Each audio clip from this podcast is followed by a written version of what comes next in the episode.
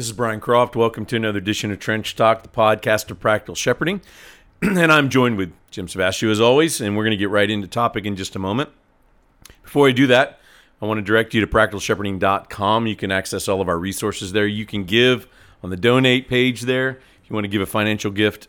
You can also go to iTunes and some of the other places you listen to podcasts and leave reviews. We check those out. We're grateful for any feedback that you give us. including the feedback you give us on social media, which we received also this week, and we're trying to shape some of the conversations we have today, especially around things that people are asking us to, to talk about. So that's what we're going to do today. The topic today, Jim, we want to jump right in as we always do, is the the topic of pastors who we, we refer to it as the fishbowl. We, we pastors live in a fishbowl. In other words, pastors and their families even are constantly watched mm-hmm. constantly evaluated by the church, by the church, by I mean by the community too, but I think specifically the church. Most all pastors, in some way or another, feel the pressure of people watching them, and not just watching for the sake of making observations. They they're being evaluated. They're in mm-hmm. many of them. Many pastors, their entire livelihood rests in this one mm-hmm. local church. I talked to several guys in the last few weeks who are full time pastors that's their full, sole, sole income. They live in the parsonage next to the church, and it's where their family all goes to. Like they're all in, and so when something happens, uh, everything in their life gets affected by that. Mm-hmm. So that's what we want to talk about. How do we? Man- how does a pastor maneuver through the pressure that the unique pressure that really comes from knowing you're being evaluated? And ultimately, I think the goal we want to talk about is how does a pastor, despite that's the scenario, how does he minister in freedom? You know, how, how does he minister not wor- you know being driven by what people think as they watch, but him truly being faithful to what God calls him to. So, why don't you set us up just from a, a, biblical perspective first before we dive into it? Sure, Brian. I'll try to do that. There, I think there is some tension here that we need to recognize, uh, and that is that there is a proper sense in which a congregation certainly is going to evaluate a man who aspires to the work of a ministry and there's a righteous sense in which a well instructed congregation is going to look at the standards of qualification and continue, in some sense, righteously to evaluate a man. If a man proves that, in the honest evaluation of the congregation, that he really wasn't apt to teach or that uh, he has a wandering eye, he's no longer a, a, a one woman kind of man, or he's not uh, having his children uh, in submission with all dignity or, or something like that. Now, again, there's that's going to be a lot of questions are going to come at different stages of life and but whatever. But there is, I just simply want to say that there is a righteous sense uh, of that and a righteous expectation that our lives are public lives. There is also, though, and this is the question I think really we want to try to get at today, is that there can be for some a fear and anxiety that knowing that you may have those in the congregation that oppose you, that they are looking for any flaw, they are going to try to manipulate any uh, faux pas in any sermon, uh, any sermon that is not up to standard, uh, that they are going to use it and weaponize it. You at least have that fear uh, that you can never fail. You can never be yourself. You can never be human. You can never be less than excellent uh, at all times. And and as you mentioned, Brian, that that is tied into uh, not only our sense of calling, but our but our livelihood, and it, and it threatens our families and and our homes and and all of the rest. Now, the Apostle Paul had, and we're going. I'm going to just deal with one part of this now, and deal with the second part of this later on when we try okay. to give some answers. Okay. But Paul had, uh, you see it particularly in the letters to the Corinthians. He, he was very aware of what they thought of him and the reason we know that is because he's he's autobiographical and he's uh, defending himself. yeah, he is going to defend himself. Um, he's also going to talk about what gave him freedom. Yep but he was also but he was very aware that they were judging him that they were criticizing him he mm-hmm. was very aware that they were listening to people uh, who were trying to undermine his ministry mm. and and Brian this is one of the greatest hardships that pastors can have is that you can live your life with integrity for months or years before a congregation. You can seemingly win the affection of the congregation, and yet one person leveling a criticism can change can change that person's mind and turn them against you. Yep. Uh, almost instantly. Yeah, that's right. somebody you thought was a friend, somebody you thought was loyal, somebody you thought was uh, with you and who would have your back uh, is able to very quickly be turned, in some cases, after years or decades of ministry. And that's simply the reality sometimes we have to deal with. So here's the Apostle Paul himself. Uh, being uh, accused, uh, being vilified, uh, recognizing that his life is an open book before the congregation, and that some are, are reading that with uh, less than charitable motivations. But but the point I'm trying to make is that Paul was not unaware of that. Uh, Yeah. He heard it, he knew it, uh, he and he dealt with it. He didn't And ignore it, right? He didn't. He addressed he didn't simply ignore it. Right. He addressed it. Yeah. Right. That's good. Let's. I, I think first place I want to go with this is the idea of perception versus reality. So I think Right. that you're right. That one person exists probably in every church. Sure. And that's reality. They're Right. really there. That's why every pastor literally deals with this to one way or Yeah. another. The bigger your church, the more they're more of them they're the likely potential be. that Right. those people are there. At the same time, I, w- we've watched this both, and I think battled it too. Our own insecurities as a Yeah, pastor, that's right. makes us perceive somebody's that way, but maybe they're not. So w- let's let's kind of first address that. What? How does a pastor begin to evaluate? Is this person really that person, or do I have insecurities that's making me kind of impose that on them? Yeah, and I think Brian, you uh, well, we both know both types of pastors. I think we Right. know those who are uh, very self-critical. They are very insecure uh, in regard to their gifts. Very insecure in regard to uh, their ability to exercise any kind of um, intervention in the lives of others. Uh, they're constantly uh, criticizing themselves and, and making little of themselves, and some of them do that even publicly. You know, they'll stand up and preach. I know I'm not a really good preacher, whatever they they do, and and and there again, that may be a passive aggressive thing, and uh, but it, that they're trying to get somebody to say, no, no, you really are. Right. Um, but others really do feel a, a deep sense of not just of insufficiency, not just who is able to do this, uh, not just a sense of that I am human and I am weak and, and my task is overwhelming. I think everybody ought to feel that to some degree. Sure. Yeah. Uh, but there are some who just due to the way that they're put together, or perhaps due to scars of the past, or what happened in the previous congregation, and Yep. having so many go against them, uh, that any kind of criticism, any kind of helpful uh, statement that you know, Pastor, I think you know, you, it would do us uh, well if you gave gave shorter sermons or if you gave another illustration and rather than being that viewed as uh, you know I, I will pray about that that's helpful it's devastating and it creates almost a paranoia He that- heard, "I hate your preaching." right what yeah what was comment, said right, and yeah. what was heard right Yeah, and, yeah. and and so again we just have to recognize that's part of our humanity Yeah. And we could get into how you how you evaluate that or how you get some help with that. But Brian I think we just want to just right now Yeah. uh, acknowledge that that's the case. So I want to I want to share that in the last month, let's say as we're recording this, I have at least five pastors I'm thinking of right now who are in their 40s, okay. 15 to 20 plus years of ministry under their belt. And they all of a sudden end up in the ER with panic attacks for the mm-hmm. first time in their whole life. They've mm. never had them before. Mm. And they're in their 40s and it hits them. They, and then they're coming to, to us trying to figure out what, what in the world's happening. right And what's interesting as I hear their stories, they all have this just slow accumulated anxiety that's building. And a lot of times it's coming from what we're talking about here. Yeah. The- This this constant week in, week out for years, even a decade or two of this pressure. And it just builds to where it has their a, a really destructive effect on their humanity.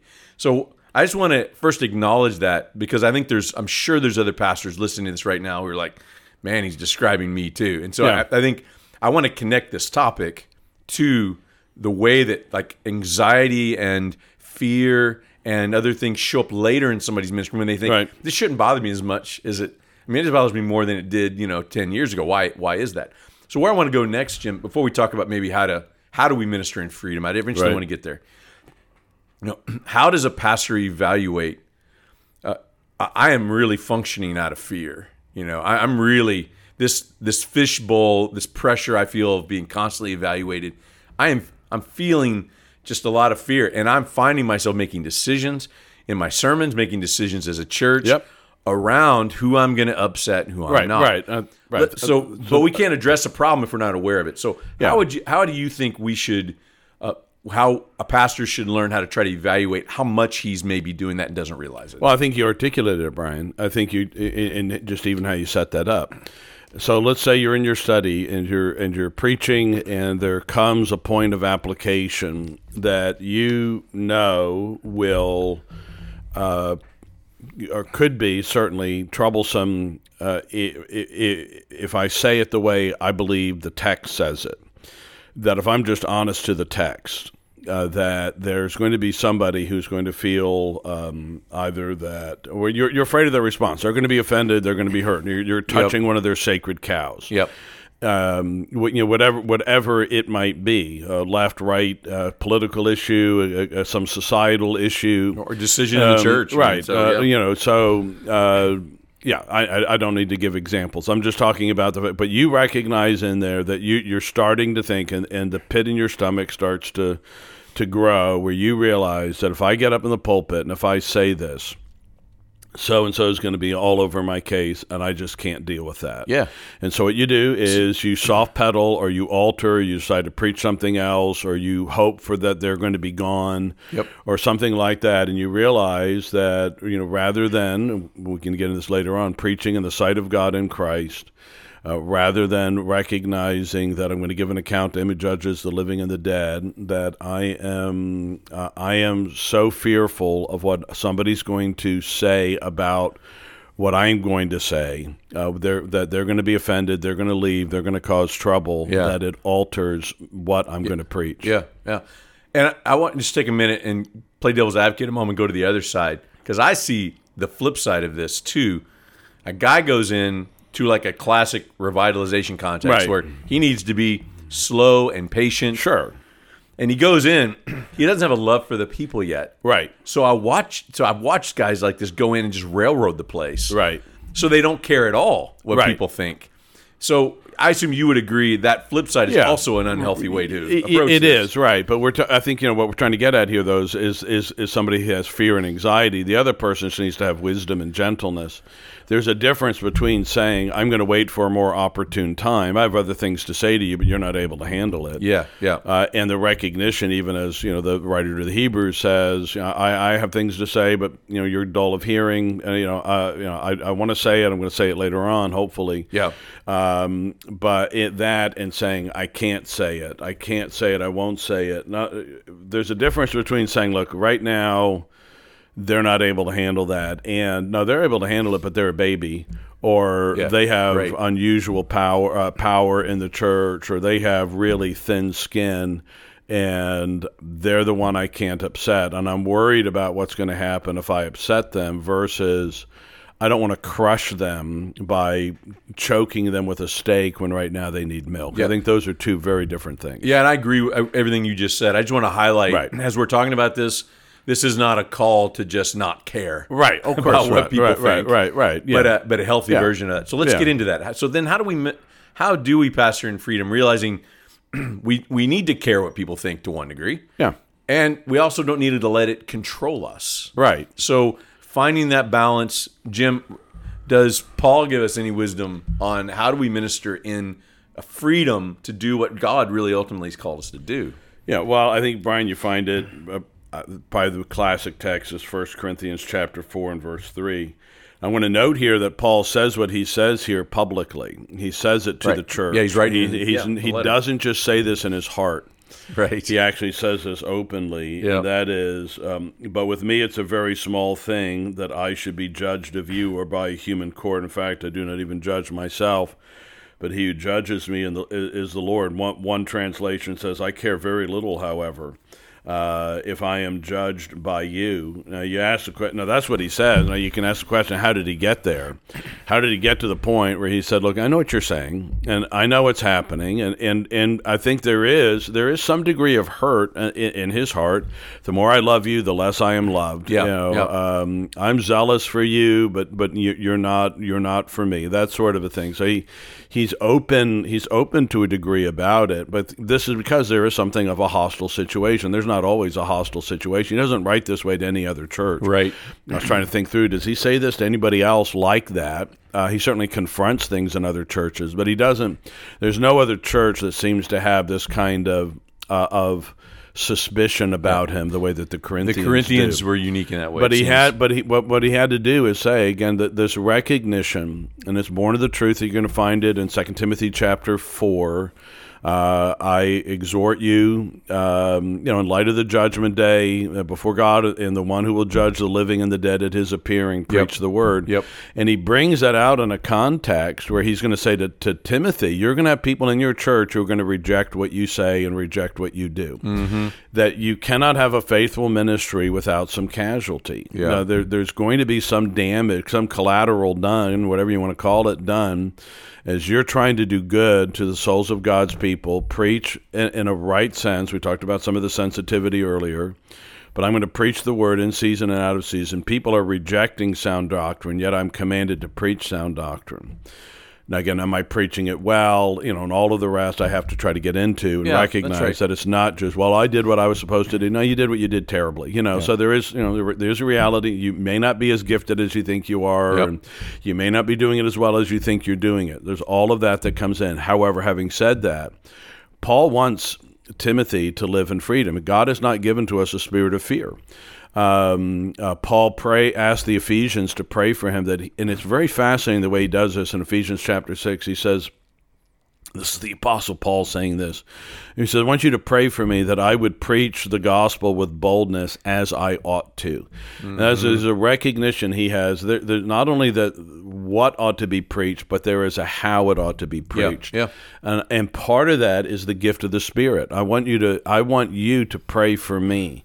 Paul doesn't just assume because he is sent by Christ and because he's an apostle that he's every time he steps into the pulpit he's going to have that power, he's going to have that freedom, he's going to have that boldness. He seems it seems to recognize that he is, as all of us ought to be, dependent. I'm going to. So my argument is, if he feels that, we ought to feel that, and we ought to ask God's people. Listen, uh, there you may say sometimes, look, I, I have some Timothy-like qualities. You know, Timothy had an upset stomach. Uh, Timothy had a uh, seemingly had some timidity. He is he is addressed as a man who has some fears and some anxieties.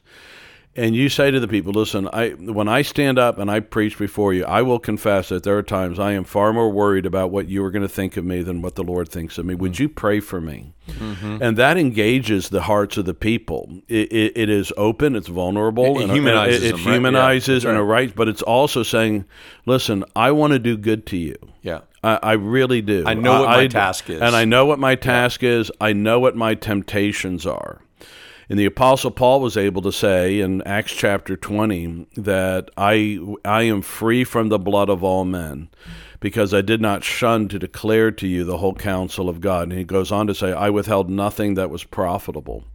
But that came uh, at a point of wrestling. Uh, it came for Paul having to say, like he's going to say, you know, you know uh, to the Philippians, I have learned to be content. There are things that he learned and, and that he's going to exhort Timothy to do, and that's as he's and he's going to say this to Corinthians as well. I preach in the sight of God in Christ. He said that's the text where he says there, we are not as so many peddling the word of God, but as of sincerity, but as of truth, we preach in the sight of God in Christ. That's his liberation. I'm not going to stand before you on the last day. You may be able to take my pulpit, you may be able to take my job, you may be able to take my home, and, and but it, uh, I'm going to give. I'm not going to stand before you on the last day. I'm going to function so- in a way knowing I'm going to I'm stand gonna before yeah. Christ So I want, day. you, but you're able to say this publicly, Hmm. and and to say, listen, I I feel I feel this fear. You do not want a timid, fearful pastor, do you? And Yeah. and hopefully they're going to say, no, we don't. You want me to be able to? Do you want me to withhold anything that's profitable? No, we don't. So would you pray for me? Because there are times I confess that I, I have in my preparation come to a point where I've been a little bit afraid to say some of what I think would be helpful to you. Yeah. Would you pray for me? Yeah, that's good. And I think that that good. humanizes it. Yeah, it, think it's it, good. it brings it all out in the open and it brings the congregation. I mean, I realize somebody might hear that hostily, but I think that it, it ought to bring the congregation in to saying, listen, part of the success of my ministry is your prayers. Um, I need you and I want you on my side for your good and for God's glory. I, I think that that's a way, and if you're not able to do that, then you may not be in a very healthy situation. I think you painted the paradox really well, and I, I just as you're, but as you're sharing about that, I am remembering people in my early years who literally came to me and pulled me aside and took my hand and looked me in the eyes and said, "Pastor, you are God's man for this moment. Hmm. Don't hold back. Preach the word." Yeah. And most of those people left within two years, mad at something I preached Yeah. or did in the church. so I just I want to bring this kind of to a practical. Let's go back and forth a minute on. Yeah. So what does that look like? What is a pastor who's able to function out of the freedom that Christ gives him to do what he's called to do? That he's the one he really answers to. What? Let's go back. But what is what does that look like? Because I want to paint that because I do know guys who do not know how to love a congregation well Yeah. and think that they're doing that and what they're doing is actually lacking a love for the congregation. Right, and that's a really question. I- And I was because I was actually going to go there, Brian, because part of this is love. You know, love that says, you know, I mean, all of this is ultimately it's love for God's words, love for God, it's love for those that are in front of us. So, when, so when I when I yeah so that. yeah what, so what that means is you know the, he who withholds correction hates his son you know right? The, the, the kid may be saying you don't love me you know and like well actually I'm correcting you because I do love you. And it's part of the nature of the word. We can't escape the offense of the word. We can't escape the offense of the, of the gospel. And whatever else we're trying to do we have to recognize at some point this is going to cross our humanity and it's going to confront our sin. Now a ministry that is all confrontation I think is wrong but a ministry with, with no confrontation, a ministry that never says, uh, that never has what Paul says it should have. So, uh, uh, Paul's statement about the scriptures all scripture is given by inspiration, it's profitable for doctrine, for correction, for instruction in righteousness. So it's given for, you know, it's going to rebuke, it's going to correct. I, sh- I I left that out. So it's doctrine, rebuke, uh, or confrontation, correction, and instruction in righteousness. If I preach the Bible, those things are going to come out. There's Sure. going to be they're going to be doctrine that sometimes people hate. And they're not going to. They do not want to endure sound doctrine. There's going to be confrontation or, or rebuke. You can't. The, if the word is a mirror, it's going to point out. It's not just going to tell us how pretty we are. It's going to show flaws. That- That's true, but but pastors, every pastor has to know are are they a Am I afraid? Right, what I'm are saying they, is- are they a fighter or a runner when it comes to confrontation? Yeah, right. So again, right. So one needs to hear, you need to be patient, but another needs to hear you cannot allow the fear of consequence to rule you. yeah, that's right. If you're being the ru- you're being governed by the principle of love, it's one thing. If you're being governed by the principle of fear, it's another. And you can lie to yourself, and this is a possible you could do, and say, "Well, it's just love," and actually, what it is is fear. And so you need to pray the Lord would help you, and I think you need to have trusted confidants, your wife. Hopefully, you have some fellow elders uh, that can come alongside and perhaps say something to you like, you know, there was a there was a wonderful opportunity to deal with something in our congregational life, and you took a hard detour there, and I sensed it was not out of uh, out of a, a patient love that says, "I have other things to say to you. You're not able to handle it," but that you you you Yeah. stood there, you weighed the consequences, and you said, "I'm not going to go there." So let's go there. let's go with some of these scenarios. so, for example, those of us who preach through books of the Bible, we can't Right. avoid any of the passages. You shouldn't be able to avoid so any passage. we shouldn't be able to avoid the passages. So let, let's give a scenario. Like let's let's think of a scenario that that would be a real life situation. So you're preaching through a, a book of the Bible. You come to an issue that's really clear. What's something that comes to your mind? That, like I think of. Uh, I remember early years in the ministry. I had um, I had uh, people who were divorced in our congregation. Mm-hmm. I had people who um, who were uh, Sabbatarians, and Mm-hmm. I was not. Right. and and I was and I was preaching the Gospel of Mark, and so you have Jesus who calls himself Lord of the Sabbath. He addresses that issue. He addresses divorce. He addresses some of these other issues. And I I remember waiting to preach Mark because I did not want to deal with those issues. And I think, by the way, that was a wise decision in my first year to not do that. Hmm. but I remember when I did choose to do that, that I was very aware of of me being potentially preaching things that were really going to stir the pot in in the church. And that brought a legitimate fear. I had to I had to battle through that. So so it it really can show up, especially if we're going to preach through books and we're truly in integrity, not avoid hard passages. Uh, we very that could be the time we publicly say things that really wrestle with me.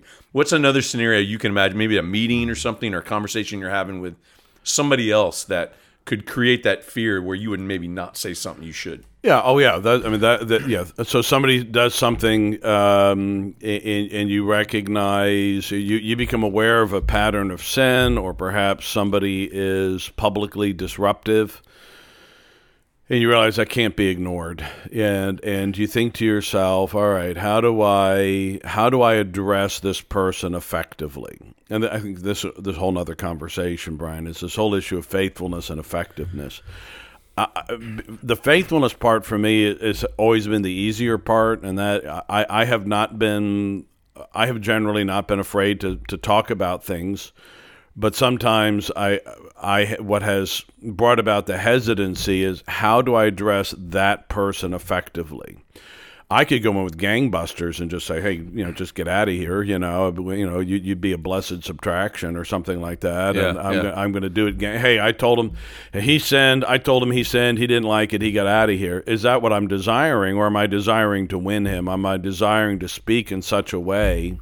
That I gain his conscience, um, you know, so that that's a whole that can be a whole different thing. It's how to do, you know, so you the hesitancy is not that I'm afraid to address the issue. It's that how do I address this? Hopefully, in a way that wins him. Yeah. I could address him faithfully, and he gets mad and goes. Uh, that, you know that, and sometimes again, there's no other way around that.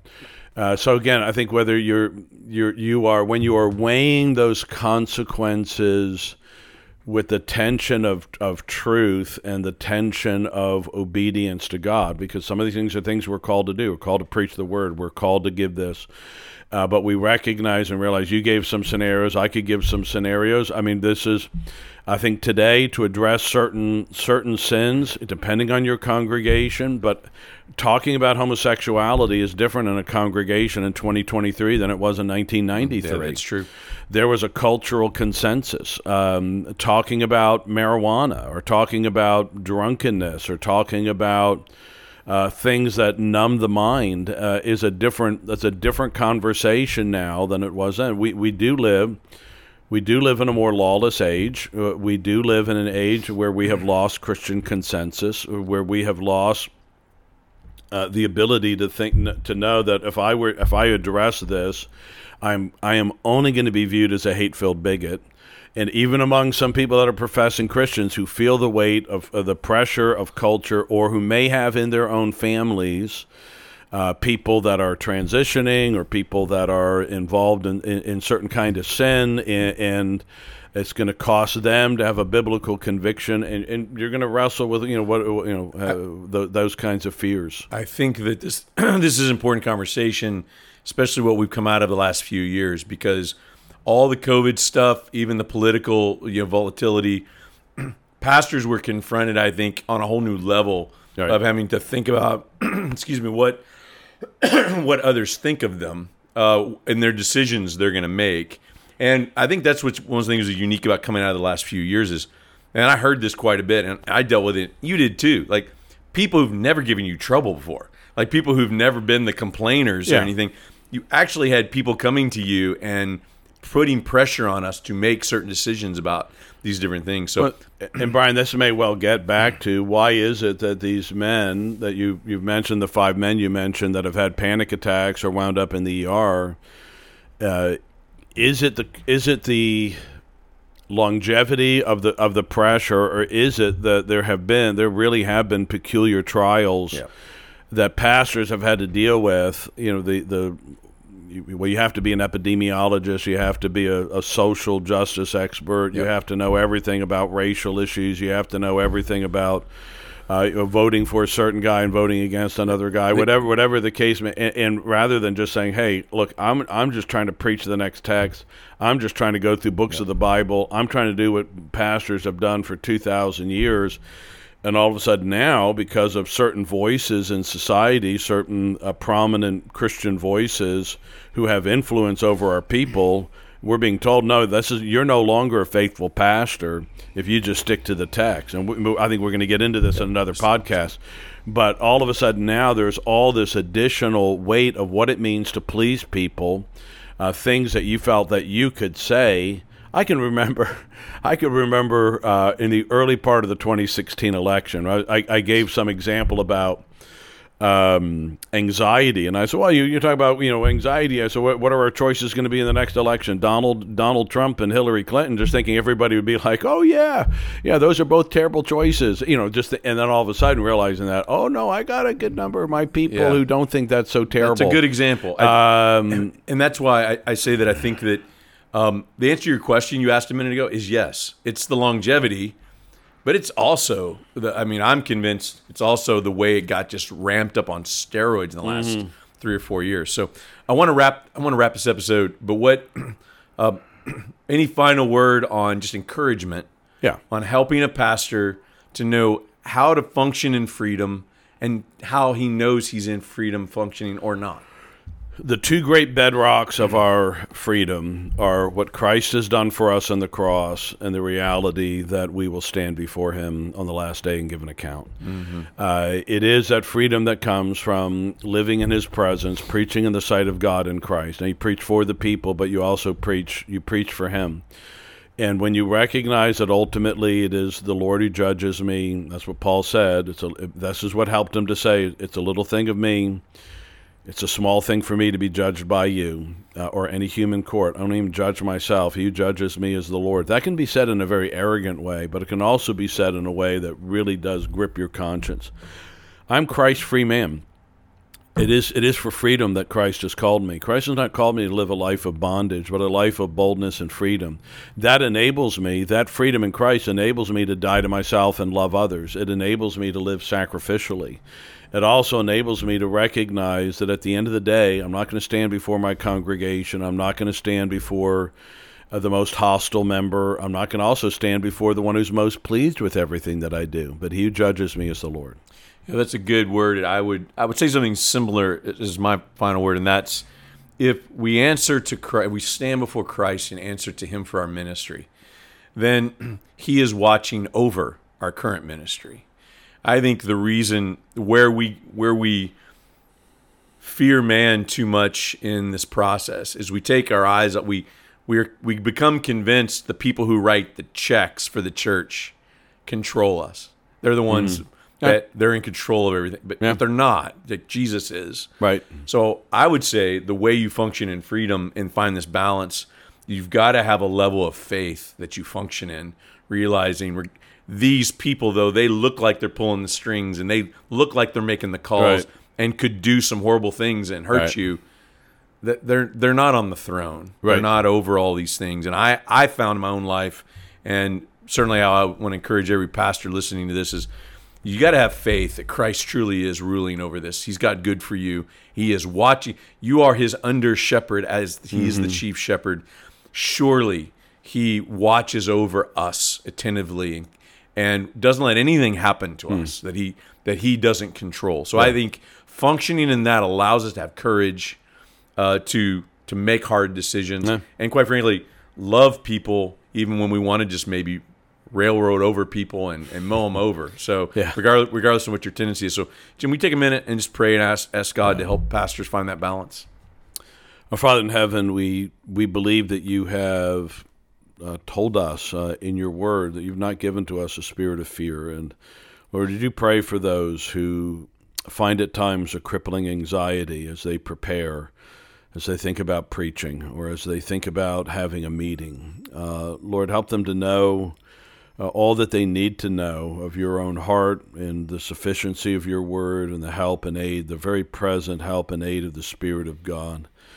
Lord, help them to know their congregation. And if they are shepherding sheep or watching over goats, um, help them, Lord, to be wise uh, in this, to know and to love those who are before them, but also to love and to fear you, uh, knowing that before you they will give an account. We pray in Jesus' name. Amen. Amen.